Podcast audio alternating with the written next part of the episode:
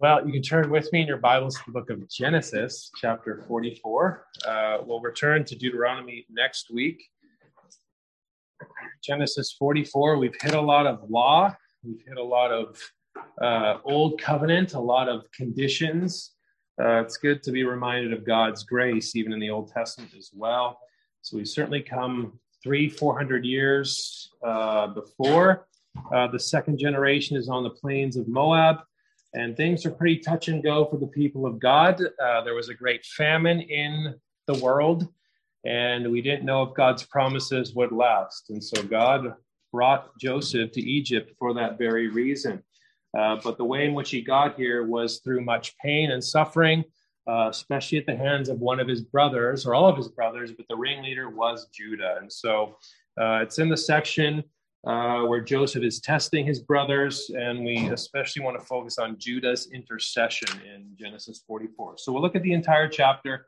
Uh, I'll begin reading at verse 1. and he commanded the steward of his house, saying, Fill the men's sacks with food, as much as they can carry, and put each man's money in the mouth of his sack. Also put my cup, the silver cup, in the mouth of the sack of the youngest, and his grain money so he did according to the word that Joseph had spoken. as soon as the morning dawned, the men were sent away, they and their donkeys. When they had gone out of the city and were not yet far off, Joseph said to his steward, Get up, follow the men, and when you overtake them, say to them, Why have you repaid evil for good? Is not this the one from which my Lord drinks, and with which he indeed practices divination?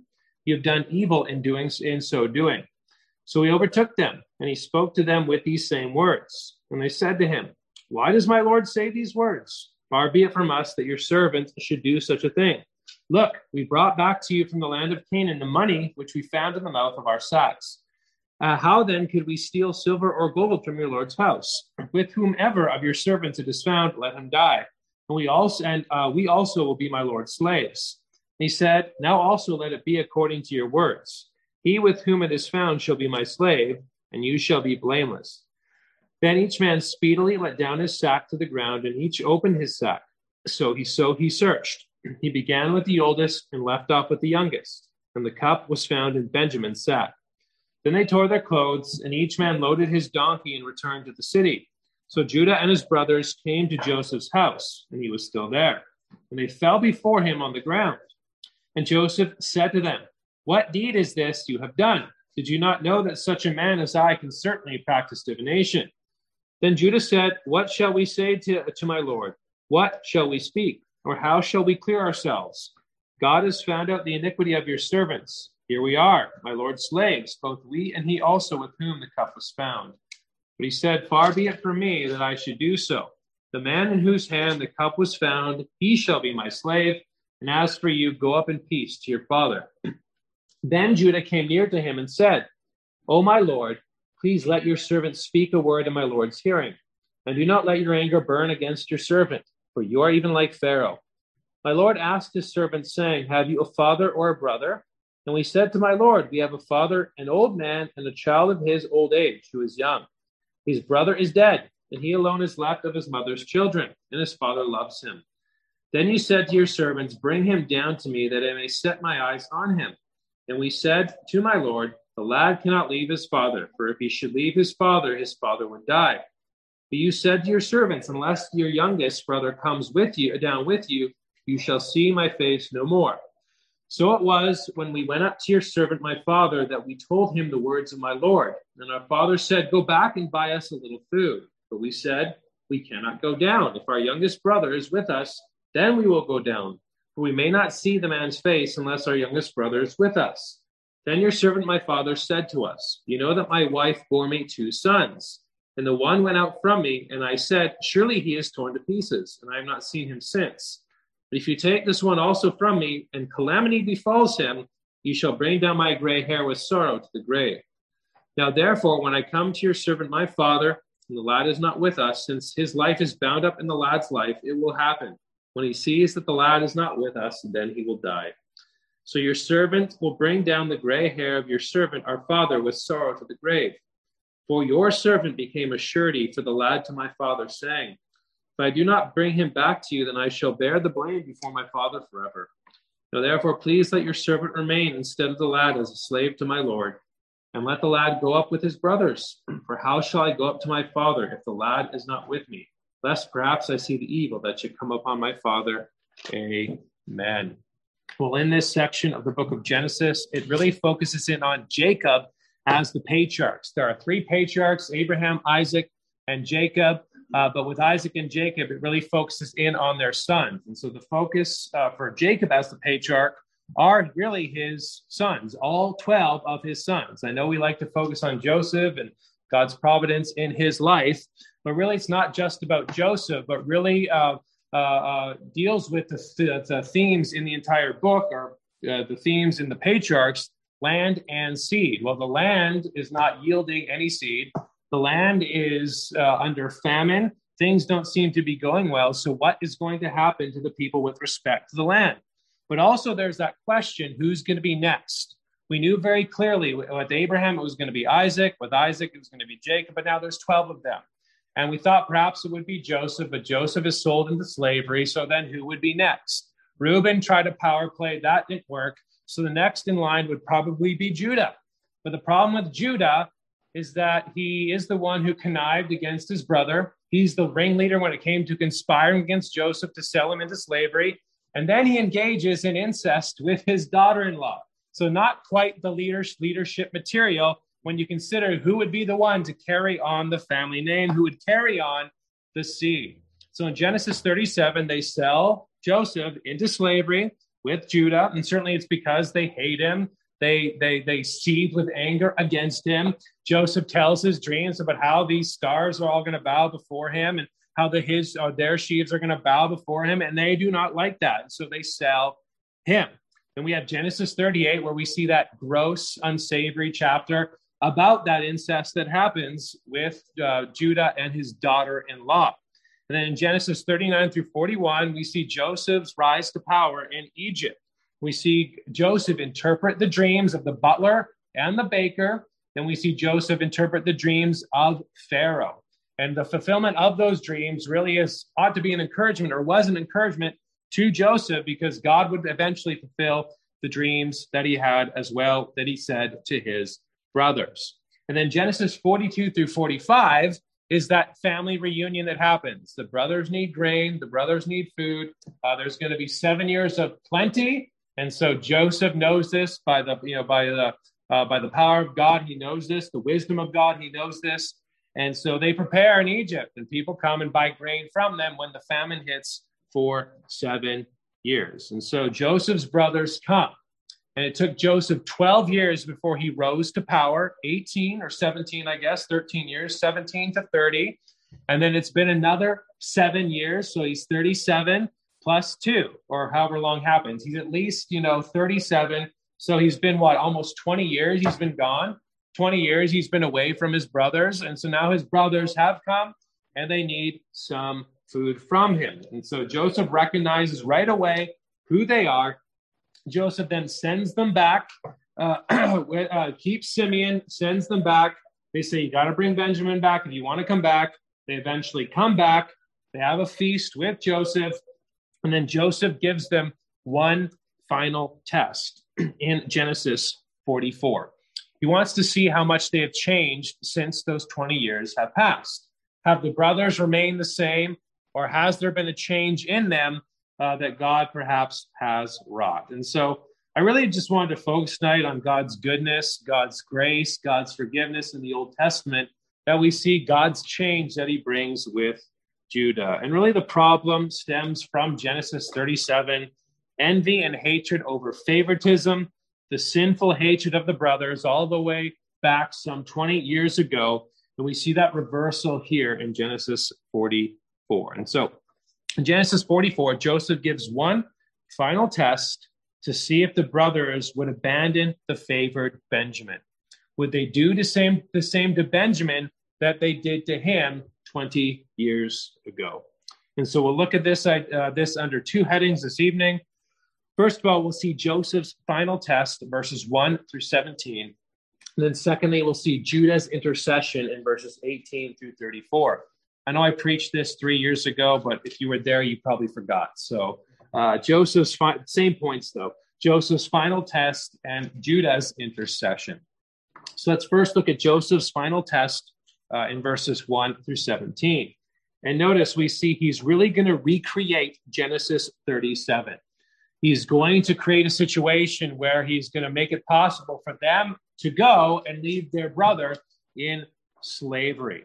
The brothers have already passed many of his tests already. Uh, they've come back uh, with Benjamin. Uh, uh, uh they've already returned.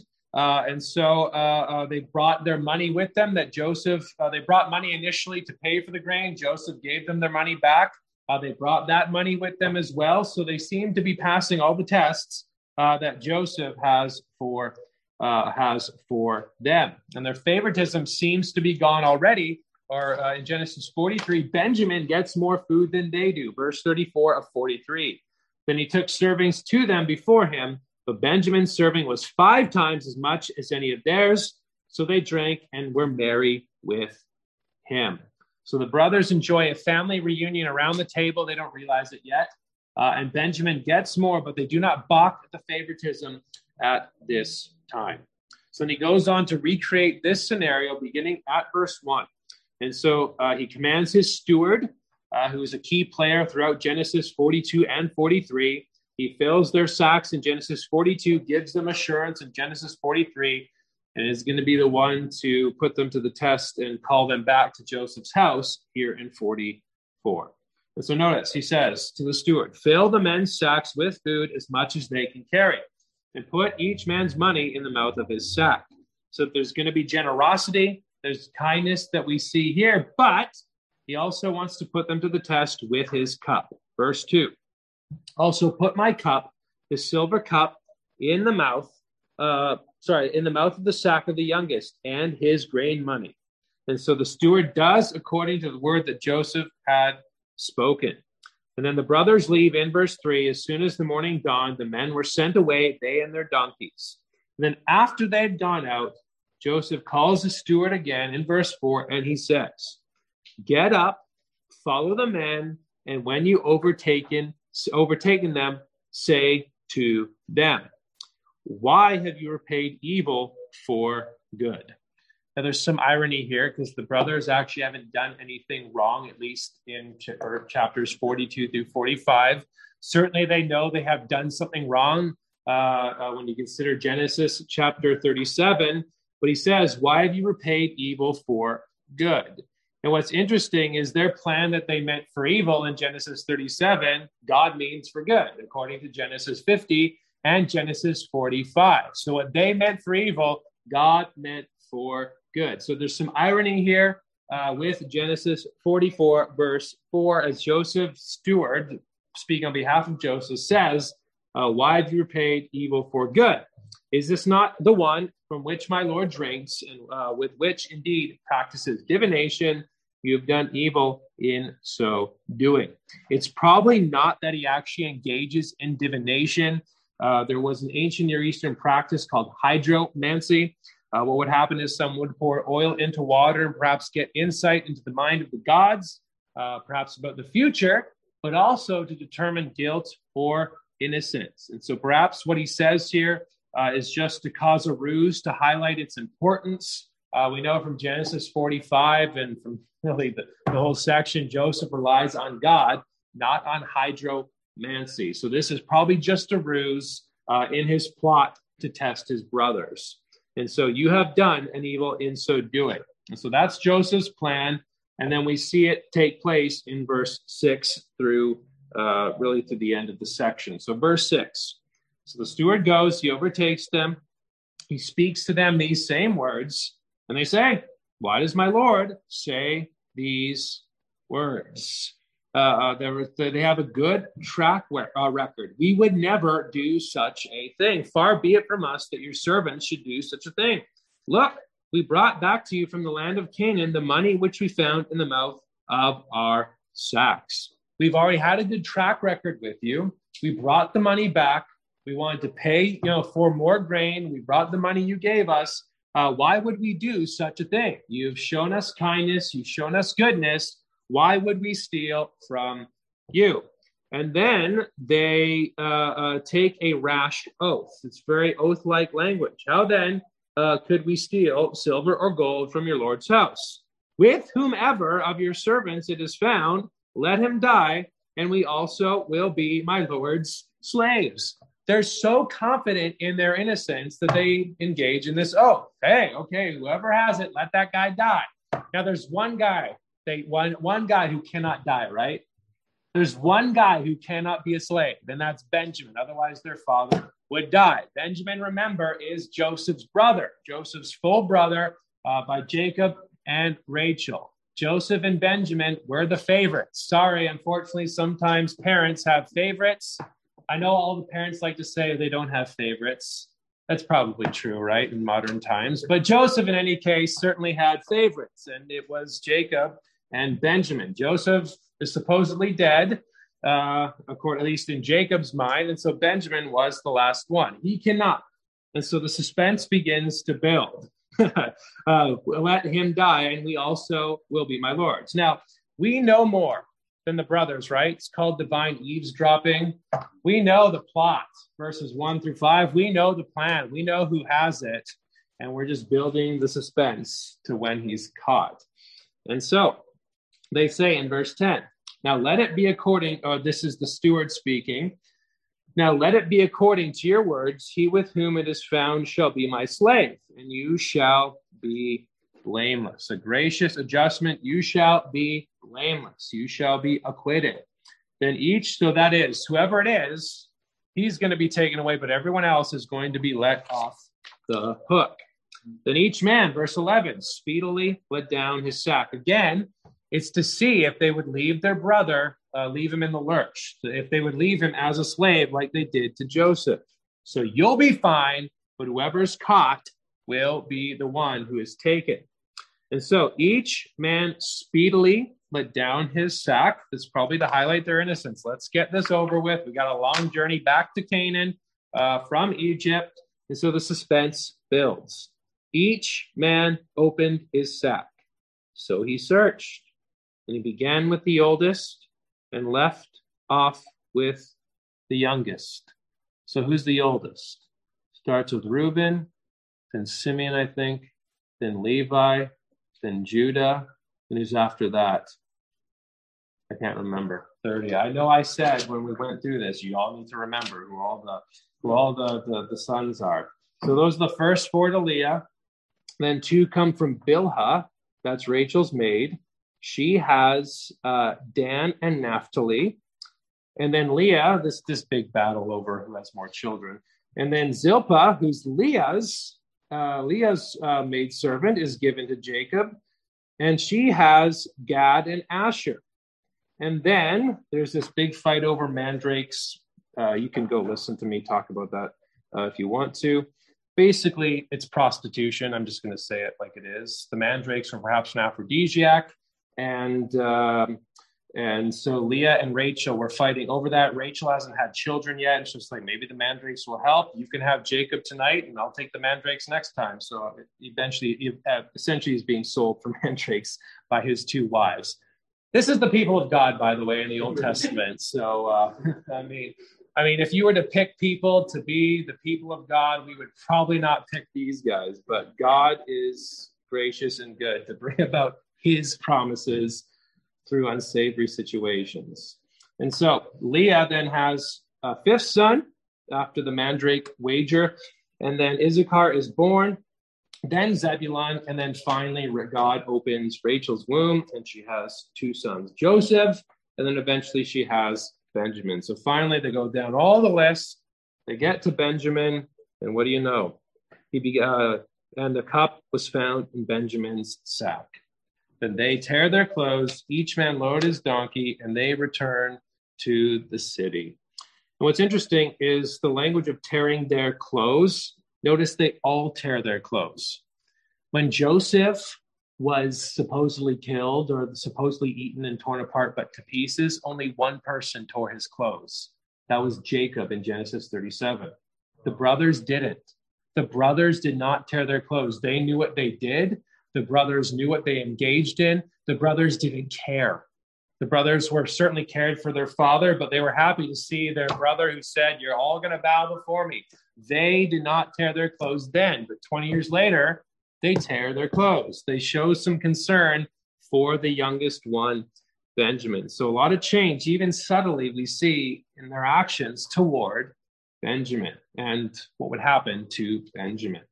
So Judah speaks on behalf of them. Again, Judah is the leader here. Reuben is not, even though he's the oldest. Reuben tried a power play with Bilhah after Rachel died. Uh, remember, he took Bilhah and engaged in relations with her. That wasn't just for relations, that was a power play because Rachel was the loved one. And he's like, well, Bilhah's the, the maidservant of Rachel. Maybe, maybe I'll get some clout by doing that. Uh, and so then he is demoted. Judah is the one who takes the lead. Judah is the one uh, who leads the brothers. And so he speaks. What shall we say to my Lord? They come back. Uh, they come back to Joe. Uh, sorry, verse 14. Judah and his brothers came to Joseph's house, and he was still there. And they fell before him on the ground, just like the dream said would happen. Now, it's already been fulfilled as well in Genesis 42, but just like the dream said would happen, we see it happen here. They fall down before him on the ground. In verse 15, Joseph said to them, What deed is this you have done? Did you not know that such a man as I can certainly practice divination? Again, he doesn't actually practice divination. Perhaps he's spoofing the use of it here. Uh, you know, Joseph receives, you know, he receives word from God. He receives wisdom from God. And there's a bit of an irony here. If he is a diviner, can't he see their innocence? If he's one who practices such things, can't he see what uh, uh, uh the, uh, Uh, uh, the, the, situation with this hydromancy uh, that he could have engaged in? So, really, what he's spoofing here, and Moses, as he writes this, is spoofing here, is really teaching us as he spoofs who's in control. Who's in control of history? Who's in control of all things? Who is the one who moves providence for his purposes? God driving to the point. Genesis 50. That's the point. What man means for evil, God means for good. And unfortunately for the men, the circumstantial evidence is overwhelming. Well, yeah, we would never take it, but there it is. Verse 16 Then Judah said, What shall we say to my Lord? What shall we speak? Or how shall we clear ourselves? God has found out the iniquity of your servants. Here we are, my Lord's slaves, both we and he also, with whom the cup was found. Now, notice they confess their sin, but what's kind of odd, even though the circumstantial evidence is overwhelming, they haven't done anything wrong. And perhaps, as the brothers said beforehand in Genesis, as they came to their brother, as they or as they um, uh, as they met Joseph in Genesis I think 42, I can't remember the specific spot, but they say, Has he found out? Does God know? Are we being repaid for what we did to our brother? There is some guilt perhaps nagging at them. There's some guilt perhaps that is with them. But what's interesting is God moves forward. He's showing grace to these brothers and that they are confessing their sin. And so jo- uh, Joseph's verdict then is going to be, or what the punished sentencing would be, verse 17, he said, Far be it from me that I should do so. The man in whose hand the cup was found, he shall be my slave. And as for you, go up in peace to your father. What do they do with the favored brother? Will they leave him in slavery, or will they perhaps care for him more than they did Joseph when he was sold into slavery? Now, we do see in that section where he does confess his sin. And I just want to highlight the importance of repenting for real sins that we really commit. Rather than we commit wicked sins, but we must really repent of those sins and turn and find forgiveness through faith in the Lord Jesus Christ. Judah's confession highlights that he really did sin. And we do see some real repentance from these brothers even after many years. Do you ever hold a grudge against someone who doesn't repent right away? What if it takes them 20 years to repent? That's how gracious God is. And when we repent, when we confess our sins, we confess the sins that we know we commit and the sins we don't know we commit. But, brethren, we do commit real sins. Whether we seethe with anger against somebody, where we speak with anger against somebody, or whether we conspire to murder somebody, it is a real and true and actual sin. And certainly, even for God's people, we are both just and sinful at the same time, right? In this present evil age and our remaining corruption. We are just and righteous in the sight of God, yet we still struggle with sin. And so, while there is certainly that conversion, that turning from our sin to the true and living God, we still have to repent day by day. We still have to ask God to help us have that reminder and change of mind about those sins that we commit. Because sometimes we still uh, struggle and we will struggle with certain types of sins. And sometimes, perhaps, uh, the older we get and the more set in our ways with those sins, sometimes those sins can be harder to shake. We must remember God is gracious and God is good. God is merciful. And even though we must repent of our real sins, God is uh, pleased to forgive real sinners as well. Judah did a terrible thing. The brothers did a terrible thing. And even though it's true, they don't actually take the cup here, we still see some recognition and sorrow over their sin as they confess it to uh, Joseph here. So that's Joseph's final test. Let's then look secondly at Judah's intercession, verses 18 through 34. This is actually the longest speech in Genesis. And Judah here acts as a uh, surety for his brother. He acts as one who intercedes for his brother. He's very persuasive here, uh, but he's very respectful as well. He loves his father. He uses the word father 14 times. And he focuses in on his father, Jacob. And notice he says, uh, highlights his father's well being in verses 18 through 23. He says, Then Judah came near to him and said, Oh, my Lord, Please let your servant speak a word in my Lord's hearing. He also uses the language of your servant throughout as well.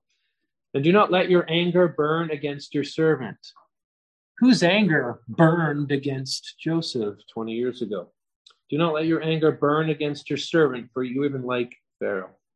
My Lord asked his servants, saying, Have you a father or a brother? And we said to my Lord, we have a father, an old man, and a child of his old age, who is young. His brother is dead, and he alone is left of his mother's children, and his father loves him. Benjamin is still clearly the favorite. Jacob is still showing favoritism. And so he recounts then, even with that thought in mind, he still says, he recounts what they said uh, to the father, uh, to, to Jacob. And we said to my Lord, we have a, uh, uh sorry, uh, verse 21. Then you said to your servants, Bring him down to me that I may set my eyes on him. And we said to my Lord, The lad cannot leave his father, or if, or if he should leave his father, his father would die. But you said to your servants, Unless your youngest brother comes down with you, he shall see my face no more. Judah is saying he's the favorite.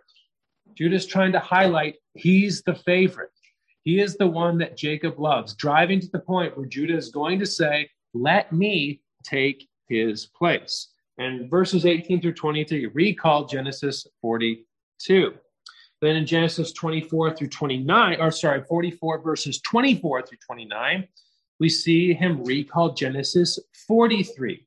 They still need more food there's still going to be five years of famine in the land, and they've gone through the grain. They need more food, and they know they can't go back unless Benjamin comes. And Jacob doesn't want to let Benjamin go, lest some calamity happen to him. And so they say, Father, we cannot go unless Benjamin comes with us. And he says, Okay, finally, Benjamin may go. So, verse 24 So it was when we went to your servant, my father, and we told him the words of my Lord. And our father said, Go back and buy us a little food. But we said we cannot go down. If our youngest brother is with us, then we will go down. We may not see the man's face unless our youngest brother is with us. Then your servant, my father, said to us, Do you know that my wife bore me two sons? And the one went out from me, and I said, Surely he is torn to pieces, and I have not seen him since. But if you take this one also from me, and calamity befalls him, you shall bring my gray hair with sorrow to the grave. And the favoritism continues. Notice how Judah refers to, uh, or how Jacob refers to uh, uh, Rachel and Benjamin and Joseph. Then your servant, my father, said, You know that my wife bore me two sons. What about Leah? What about the other sons? What about Bilhah? What about Zilpah? You see, Jacob still clearly shows favoritism towards Benjamin. And so um, he uh, uh, uh, uh, and he's concerned if you, you know Joseph was taken in Jacob's mind, uh, but what if Benjamin's taken? If this calamity befalls him, you shall bring my gray hair with sorrow to the grave. And so, verses 30 through 34, Judah then takes the place of his brother, or offers to take the place of his brother. Now, therefore, when I come to your servant my father, and the lad is not with us, since his life is bound up in the lad's life, it will happen when he sees the lad is not with us that he will die. So your servant will bring down the gray hair of your servant, our father, with sorrow to the grave. For your servant, Judah, became a surety for the lad to my father. Judah acts as a surety. Judah acts as it's a legal terminology or financial terminology of one saying, I will take the place of Benjamin.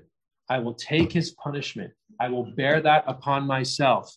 I will be the one who will be the slave instead of him. And it could have been lip service. You know, we wouldn't have put it past Judah from 20 years ago. And so he gave this promise in Genesis 43, but it's not just lip service. He is genuinely concerned for the well being of his father. And he's fulfilling that promise that he made in Genesis 43 as he's speaking in this long intercession. He says, For your servant became a surety for the lad to my father, saying, If I do not bring him back to you, then I shall bear the blame before my father forever. Now, therefore, please let your servant remain instead of the lad as a slave to my Lord, and let the lad go up with his brothers. For how shall I go up to my father if the lad is not with me, lest perhaps I see the evil that should come upon my father? He is concerned with the evil and calamity that would come upon his father. Before he was concerned with finding favor and being the best in his father's eyes. And what's fascinating is throughout this speech, and throughout what you see in Genesis 43 and 42, Jacob hasn't changed. Jacob still shows favoritism. We like to think that as we grow old, we grow more wise and grow more godly. That's not always the case. Jacob doesn't, and unfortunately, there are many elderly people in the Bible who do not, and there are many elderly people in modern times who do not as well. He still is clearly showing favoritism to Benjamin. But who's changed? Judah has. The brothers have changed. God has brought about a, a, great and miraculous change in the one who connived to kill Joseph and to sell him into slavery. Now he is actually concerned with his father's well being, even though he understands his father still shows favoritism, yet he still wants to make sure his father does not go to the grave. He's functioning as a true leader should. He is functioning as a true king should. He is considering not his own needs, but the needs of somebody else. Robert Alter says his entire speech is motivated by the deepest empathy for his father, by a real understanding of what it means for the old man's uh, very life to be bound up with that of the lad. He can even bring himself to quote sympathetically Jacob's typically extravagant statement that his wife bore him two sons, as though Leah were not also his wife and the other 10 were not also his sons. Brethren, Judah in this section is clearly the hero and the savior of his people. It is true that Joseph is the one God uses to bring the people to Egypt and to and to go before them to to, to, have the dreams about the seven years of, fa- of plenty, the seven years of famine.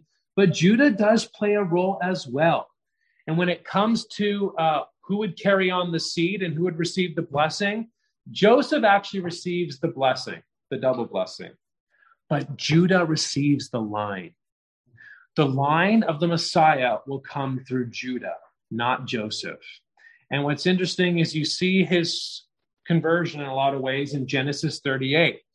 And we see there that Tamar, his daughter in law, is more concerned with perpetuating the promise of God than he was. That's why he says, as gross as it is, she is more righteous than I.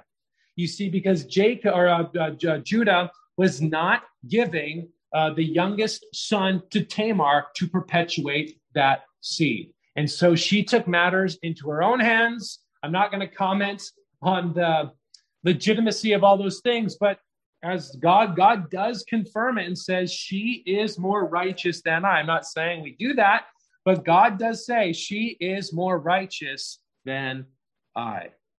And we see he takes her, he never knows her again, and it's from his children that the lion of the tribe of Judah would come. He clearly acts as a king here. And we see in Genesis 49 the, the blessing and promise and prophecy of his tribe. In verses 8 through 12, he says, Judah, you are he whom your brothers shall praise. Your hand shall be on the neck of your enemies. Your father's children shall bow down before you. Judah is a lion's whelp. From the prey, my son, you have gone up.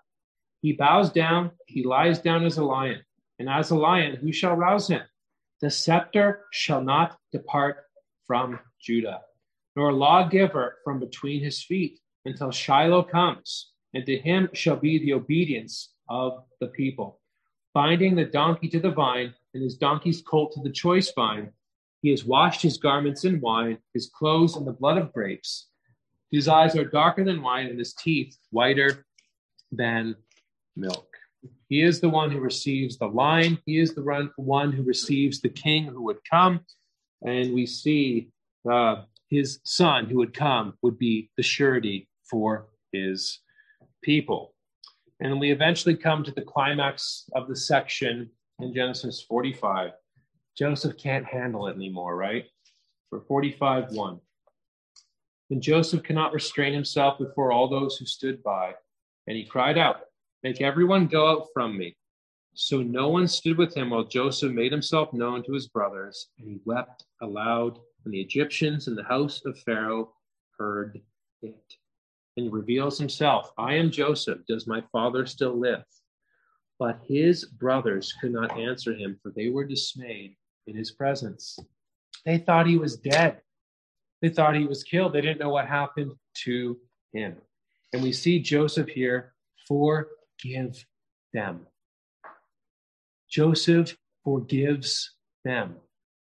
I think we hold grudges sometimes for much less than what they did to him.